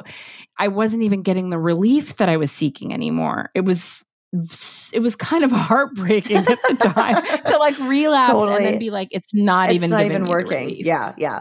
No, I think that's true. I've had to have pain medication too a couple of times from Mhm. surgeries and felt fine, didn't feel Right. high. Do you know what I mean? Like I also think it's because we genuinely needed them and we're in pain. And so maybe it wasn't totally, you know what I mean? It didn't hit that sensor. But like I'm also my and I'm so grateful for my sponsor because she's very Mhm. like with that kind of thing. She's like, you know, there's no need to like be a hero after a surgery and just grit No, through the pain. because that's how people end up relapsing. Right. You also I your mean, body can't is, heal when you're in pain. If you're in No. stress, you can't heal properly. Totally. I always tell people like stay ahead of the pain for the first 72 hours or 48 hours, whatever. And that's like I when I had surgery last year, I mean I still have like I think they're they're like the immediate release oxycontin roxy. Yeah. Right. Yeah, whatever. I still have like a bottle. I have mm, we have a safe that we keep medication in. I it's probably expired now. I should throw it out. It's been there for so long because I like I took it the first like day and then I got home from the hospital and then I was just like, mm, it wasn't really helping that much with the pain. Yeah. It, it makes me feel very depressed because there's something about it where my brain immediately like relates with like feeling terrible. Oh, So, interesting. Okay. I think that's part of it. Like I feel very depressed. Oh, interesting. Very depressed. So then I was like, fuck it. Like I'm just gonna Stop taking them. like I got like so like got CBD and I like Yeah. you know ibuprofen Yeah. and it was fine. And like you know, in the hospital, I needed it. I needed it that first day, and then I was fine. Right. But I was going to say something. Oh, so the other thing I was just going to say is that so as my recovery has progressed, like you know, I wasn't on on medication, and then I finally went back on Wellbutrin, Okay. and I don't know why I suffered through so much time not on Wellbutrin because it's. I mean, it's just it just is a game changer for me. And then you know, so I take Wellbutrin, and I also take medication for ADHD, Okay. and I know that's very controversial in 12 steps. Uh, it depends. I mean, but in some 12 step circles, it's controversial. And it's funny because I was talking to somebody about it. Who was I talking to about it? Maybe it was just my husband. Uh, but uh, he also has ADHD. But I was talking about how like there's there's so many restrictions on how they distribute it and all of that and and I've like managed to stay on a very low dose Yeah. because I don't I don't take it every day. I take it when I know that I'm going to be working, Right. which is writing and like I it doesn't in any way make me feel high and I've never abused it and I I was like, and I know that like there's plenty of people who can't take it because they do have a tendency to abuse it or whatever. But you know, the difference in my brain, like being properly medicated, just my behavior is so different because I'm not struggling against this sort of essential issue. Yeah. And it's no surprise to me that Wellbutrin worked so well because it's they, you know, it's kind of like a poor substitute for ADHD. Right. Yeah. Yeah. meds, Yeah. But it does have a slight a slight stimulant focus. effect. Yeah. yeah. And I think that's why it was the only one that ever worked for me. Like SSRIs made me feel suicidal. My point being that for anybody who is in recovery at whatever stage, like it's really, I think it's really important to have, you know, and I know this is easier said than done, but having a psychiatrist who is well versed in whatever your particular issue is and in addiction. Like my psychiatrist is somebody who really knows and treats ADHD very holistically and also understands and treats addiction very holistically. Yeah.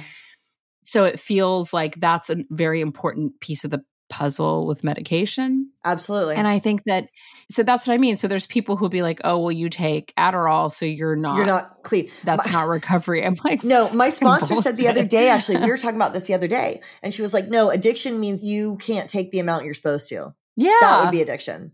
And I'm like, That's a quite simple way of describing it. And she was like, It's quite simple. An addict can't take the amount they're supposed to. Yeah. like, I mean, look, it's That's a really good way to the- just break it down. Are you taking the amount you're supposed to? a hundred percent, Cool. You know what I mean? a hundred percent. I'm so I grateful know. for her because she has because you know I do still do the twelve step thing, and it can get like Mhm. super dogmatic. And Right. you know, and she's always there to be like, she's got ten years, she's great, a lot of serenity, lives the Mhm. program, Mhm. and fully absent herself, but will be like, mm-hmm. you know, what's the motivation? Blah blah blah blah blah. You know what I mean? Like that's really what it kind of breaks down to. Totally. And I think that for people who are in early recovery and ha- and take medication, the smartest thing is is if you have somebody like whether it's a roommate or a partner or you know whoever you're living with a parent whatever if you can have somebody sort of hold your medication Right, for you and dispense it to you in early recovery great Right. that's awesome I do Like, still do that. Like, uh, when did I, Yeah. I needed pain medication for something? I had like six years. I still gave them to my mom, mhm. and she was like, "If you're in enough pain, you can come get them." You know what I mean? And I got like two or three at a time after like a surgery or something.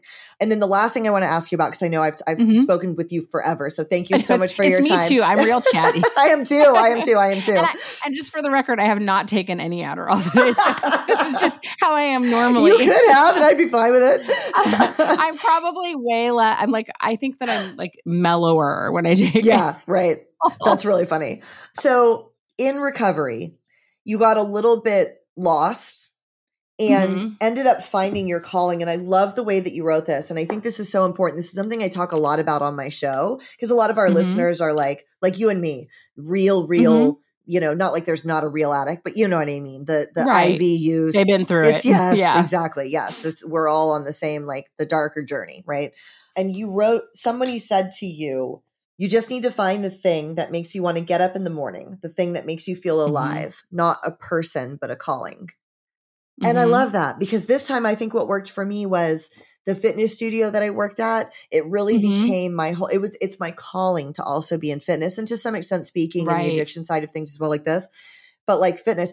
And you discovered you went back to writing at that time, right? And it got Mhm. you through a period of your recovery that had gotten a little bit dicey, right? If you could just talk Right. about that. And Yeah. that's what you do now, too. Yeah. So yeah, I mean, I was, uh, you know, it was like I had, I had a clothing line that had some success, but then like in 2008, like as the economy kind of tanked, I had like a really big account that didn't pay and you know whatever it was like i just got to the point where i was like i was gonna have to borrow money to keep the company going even though i was in barney's i had still had to like somehow like borrow money to keep it going and i was like you know what i don't really want to do this Yeah. so I started working in production again as a production coordinator and kind of like figuring out what I wanted to do. I was like in an on again, off again relationship that like I mean, it wasn't, it was fine. Like, we're still really good friends, but it was not a healthy relationship. I wasn't healthy. I was acting out in like sort of emotionally manipulative ways and like, and just, I still had so much self hatred. I was not on Wellbutrin at the time. And just feeling like, just feeling like I, you know, feeling having like suicidal ideation and like, you know, I felt so lost. Like, I just, you know, I was like, okay, I'm in my 30s. Like, what the hell am I going to do with my life? And had this like chance encounter with somebody who was a writer. And we had spent this like whole day together. It was like somebody my friend was like on a date with. And he was like, you know, you, he's like, you should write. I really think you should write.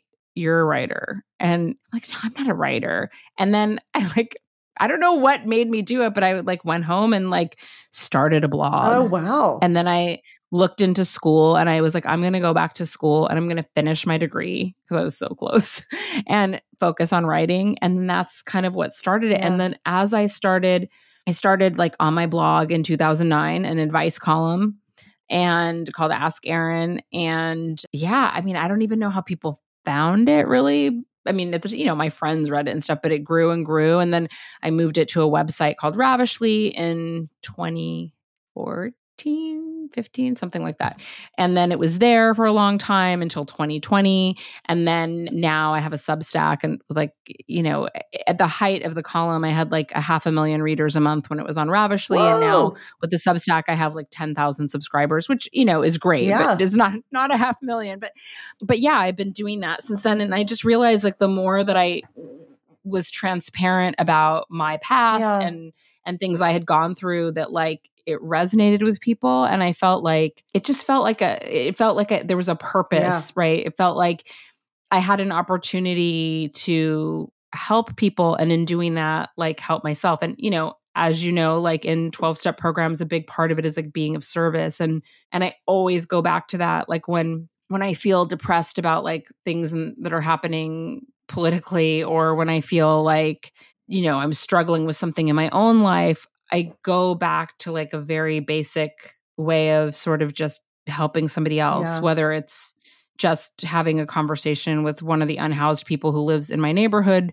or going and I used to do this lunch program which they actually just relaunched post covid every sunday we would make lunches for 500 unhoused people and it's a very simple thing but like it's like those sort of like simple actions that get you out of yourself and you always feel better afterwards because you're contributing something yeah. and contributing something to your community gives you a sense of self-efficacy and self-esteem and those are huge because most people who come into recovery are coming from a place where they don't feel like they have self-efficacy and, and self-esteem even if they'd been on the streets hustling and like every day for drugs and doing what they had to do to get drugs.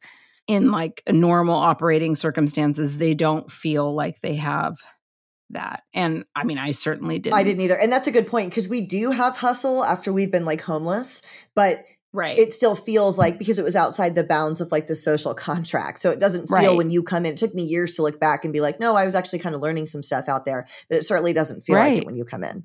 So right. you know last question i want to ask you actually I have two last questions. If somebody is stuck in the relapse in and out, kind of going to meetings, getting some time, mm-hmm. kicking, stopping, kicking, coming back, meetings, meetings, what would you, what like advice would you give them? Mm-hmm. And then if somebody also, separate question, finds themselves in the, in recovery or in sobriety, mm-hmm. in the relationship maladaptive mm. behaviors, mm. the cheating, the lying, the manipulating, blah, blah, blah, blah.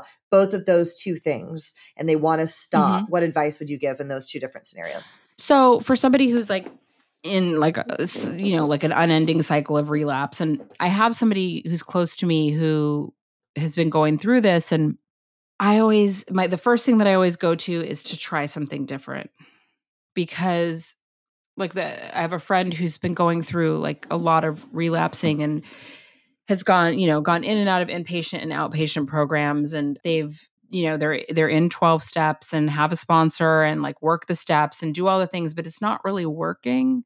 And they had time at one point and then you know ever since a relapse it's just it's just been like cycling. And i think that i said to them this was actually this morning that you know you don't have to give up 12 step meetings. Try something else. Yeah I don't know. I don't really know that much about smart recovery and Dharma recovery. Right. But try them. I have other friends who tried them and really like them. Yeah. Maybe you need something different. Maybe you need to try something like, you know, incorporating some sort of spiritual practice, whether it's going and and learning Buddhist meditation or whether it's like going and doing Tai Chi in the park every morning or what I, I, think that you need something different, something a little outside the box because you know all of that stuff to do and you don't have to stop doing it. Right. you need something more. Right. Okay. I like that. Or something different. Okay. And I think that like, you know, I think that like I was so afraid when I was kind of in and out, in and out, in and out and in 12 step program to like divert like because it was so drilled into my head that like if you're not in the rooms you're gonna die right. like if you're not in the rooms you're fucked you know and i don't that's obviously not true right. for me and right. it's not true for a lot of people i know and that's not to knock them i think the 12 step programs are great and they're really really helpful i refer people to them all the time right but you know i've got I, I went to i've gone to a lot of al-anon meetings in the last 20 way more al-anon meetings than i did you know I didn't I wasn't going anymore for myself to like AA or NA, but would go to like Al Anon. I think that like you know it's it's just trying something different. And then for me, it was also scheduling my time so that even if I didn't have a job, I really scheduled out my time. Okay. And by that, and that take I know understand that that takes it takes effort, but like once you get in the habit of doing it, it's so easy now with the way we live with like our phones right. and, and, computers to like schedule everything and like so you make sure that like so if you're just doing 12 steps that you do like you know do however many meetings a day you need to do reaching out to the people that you know i went to in my early sobriety when i was pregnant i went to so many movies i saw every movie that came out in that spring and summer of 2003 because I just needed to fill the time. Okay. I needed to, I would go to a movie, dark movie theater by myself, sometimes with friends, sometimes by myself, and I would get, you know, a bunch of junk food. And I was certainly using food a little bit as a crutch Yeah. because I was like, "Fuck it, I'm pregnant." I I'm- still do. eh, you I still I had because I had to like, I had to quit. You know, Yeah. I also was like quitting smoking. I quit everything. Yeah. So it was like, what am I going to do? I just allowed myself to do that. And I think that like it's okay, especially in early recovery, like eat the tub of ice cream. Yeah. Fuck it. Yeah. Like it's okay. Yeah. It's okay to do that. I love it's that okay idea. to smoke. It's okay. Yeah, it's like, totally whatever okay it to smoke. you need to Yes. do. So scheduling your time daily. I Yes. really, And really like I that idea. and then like what i i say this for anybody but i think it's really helpful in recovery and i still do this like when i'm in like crisis like something has happened and i'm in like a crisis point i make to-do lists that are very very basic where i'm like you know like i'd like to say it's 8 a.m but like my kid gets up so early. So i'm you know like 6 30 a.m like wake up like you know brush teeth like you know unload the dishwasher make your bed.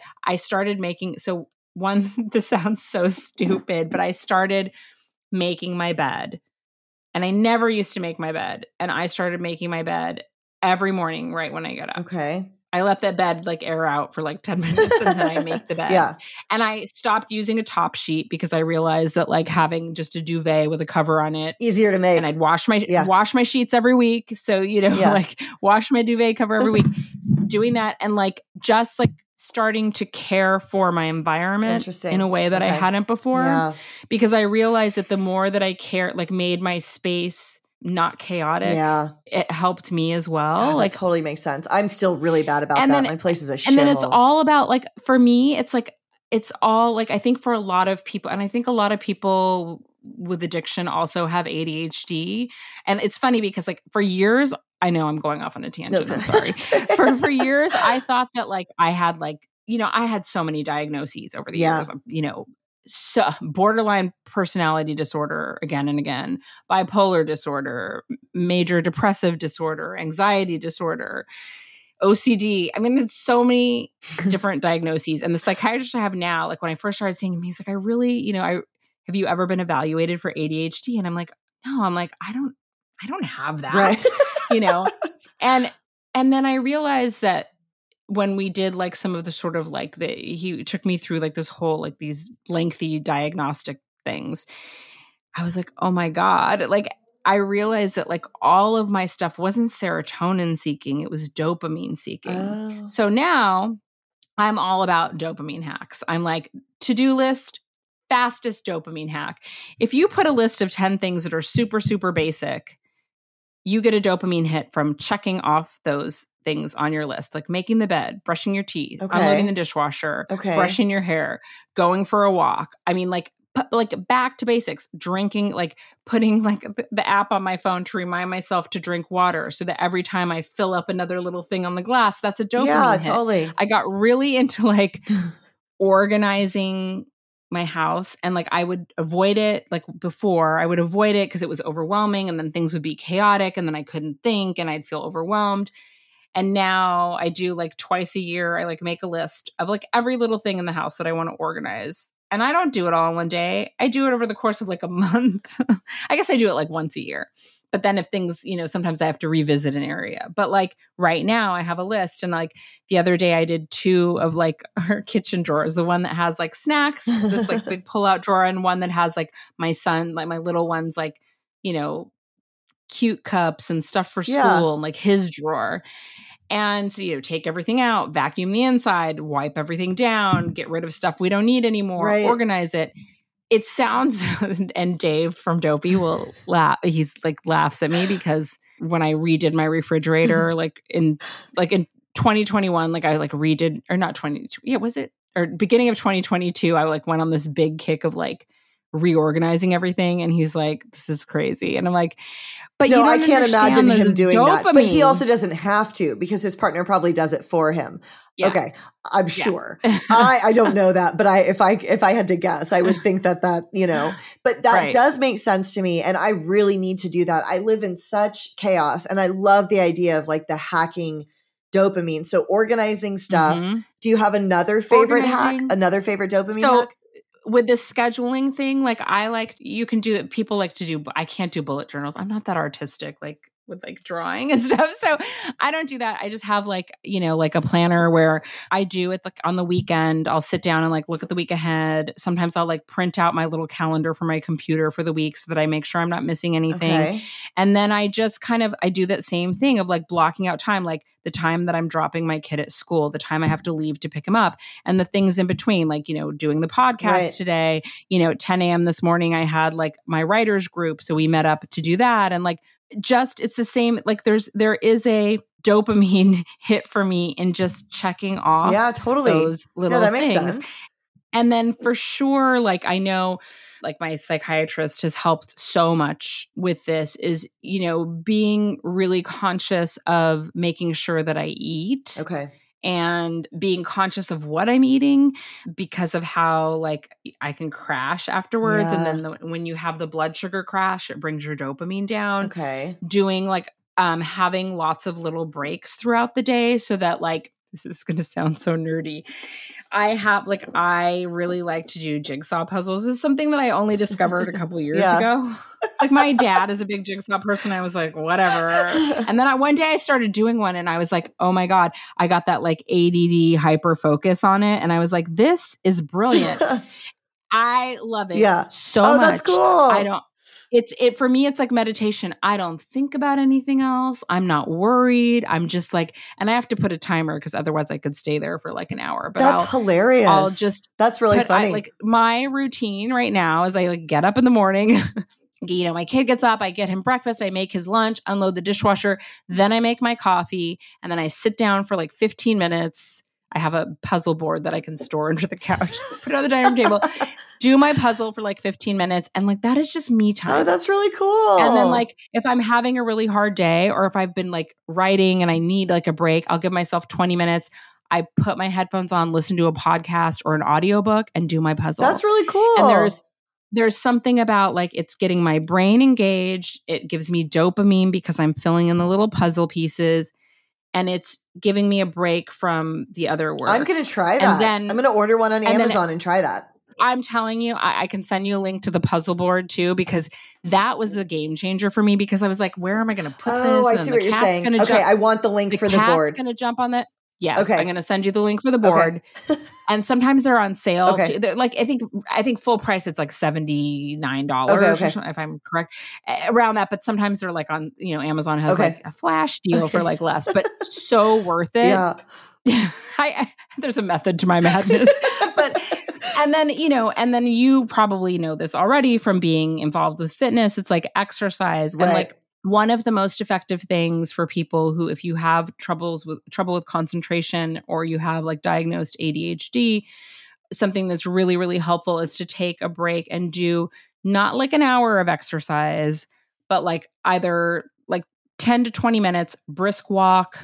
You could do little pilates yoga at home. I have there is a youtube channel for this guy called the fitness Marshall who does like this like cardio like dance stuff. Okay. and he's like this like like really boisterous gay man in Hollywood and he has like his backup dancers and they, they like go and like film shit on the top of Runyon Canyon and like does like you know like a whole like you know you you want to dance to Britney Spears like he's got a whole list of oh, a Oh, Madonna got it, you know whatever it is yeah.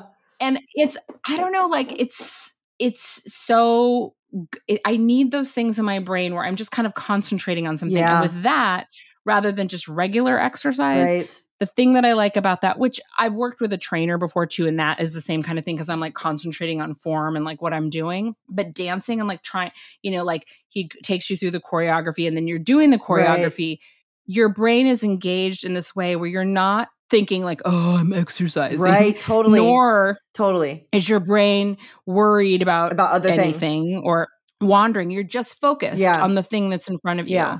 And then the last thing, sorry, going on. I asked. I asked. I wanted to know. For me, horseback riding is another right. Okay. really which I started so it was a big part of like my youth and then during the pandemic I started riding again. I have to find a new barn because my trainer moved and da da da so I haven't ridden for like 9 months but it really I remembered like it's like trauma therapy and meditation and physical exercise like all in one. I forgot what an insane core workout Yeah. it is and how when I'm doing it, I'm just not thinking of anything else because it's all about Lifting up. nonverbal communication. right. It's well, it's all about holding your center and mm-hmm. holding your core. And all of it is nonverbal communication with a prey animal, right? And the reason that horses are so good for for trauma therapy is that they're prey animals, so they're so sensitive to energy. And it's a two-way thing. So you have to build trust with them Okay. as they build trust with oh, you. Oh, interesting. And it's there is something I, I cannot explain it other than you become very connected and in tune. And like, granted, like there are a lot of horse industries, particularly with racing and things that have high potential for abuse. But there is also horsemanship where you have a horse who enjoys doing the kind of yeah. activity that keeps their brain active and that you have like this sort of symbiotic relationship and there's there's something really amazing about being on a 1200 pound animal and being able to just all you're doing you don't have any movement but to just shift your weight in a way that is invisible Yeah. and to not by moving your head but to just look in a direction and that that animal knows exactly what you want That's to do. That's cool. that's nonverbal communication right Yeah. there is and that's even you don't even have to get on a horse to do that Yeah.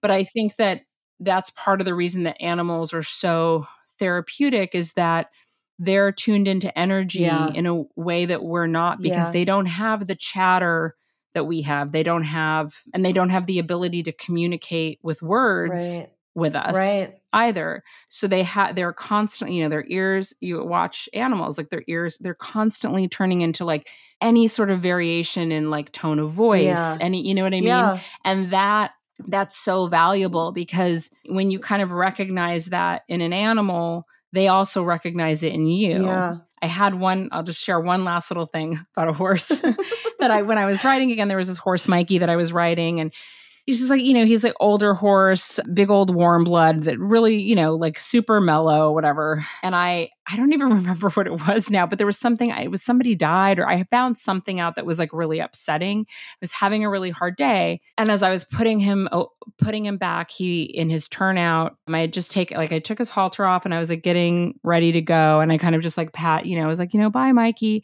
and then I started walking away and I, he was like walking behind me and like I turned around and he just put his head right here and just was like and just like rested there.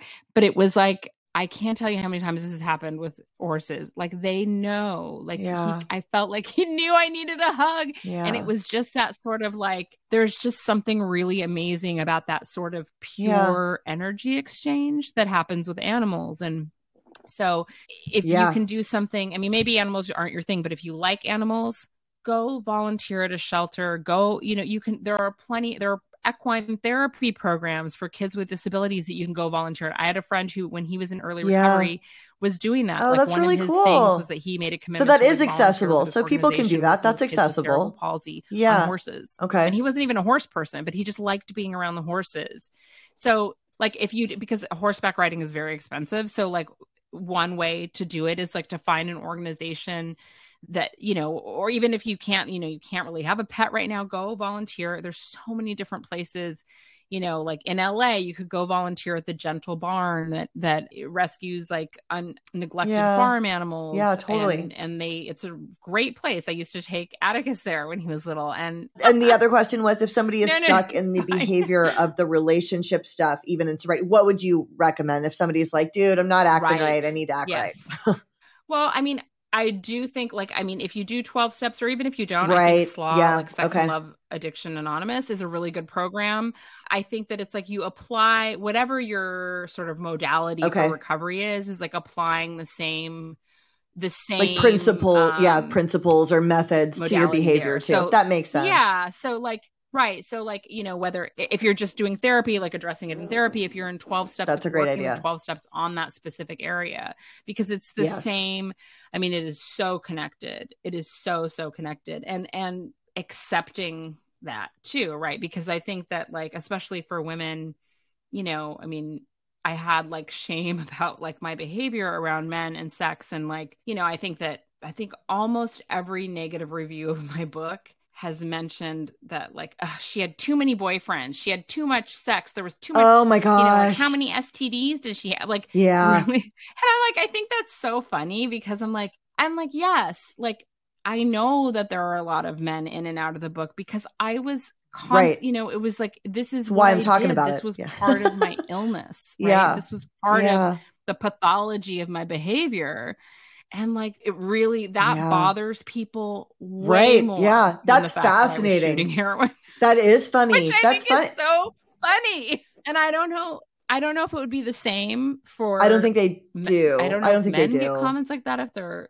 there wasn't even that much. No, there wasn't that much. It's not like Amy's book. You know Amy Dresner, right? Her book, like there's way more sex in that. You know what I mean? yes like, of course yeah. yeah. Oh, that's interesting that like that's what bothered people. So, well, speaking of your book, where can everybody find you, connect with you, find your book? Sure. So my book's available like wherever books are sold, independent bookstores, Barnes and Noble, Amazon, a- you know, Apple Books, Okay. Audible, where, wherever you like to consume books, uh, libraries. And then I'm just at my name, erinkhar.com has is my website that has like links to everything else. And everywhere on Okay. social media, I'm at Erin Okay, cool. Khar. And then my Okay. Substack is just ask. Well, Erin. thank you so much for your time. I really, really, really appreciate it. You're so welcome. Thank you so much.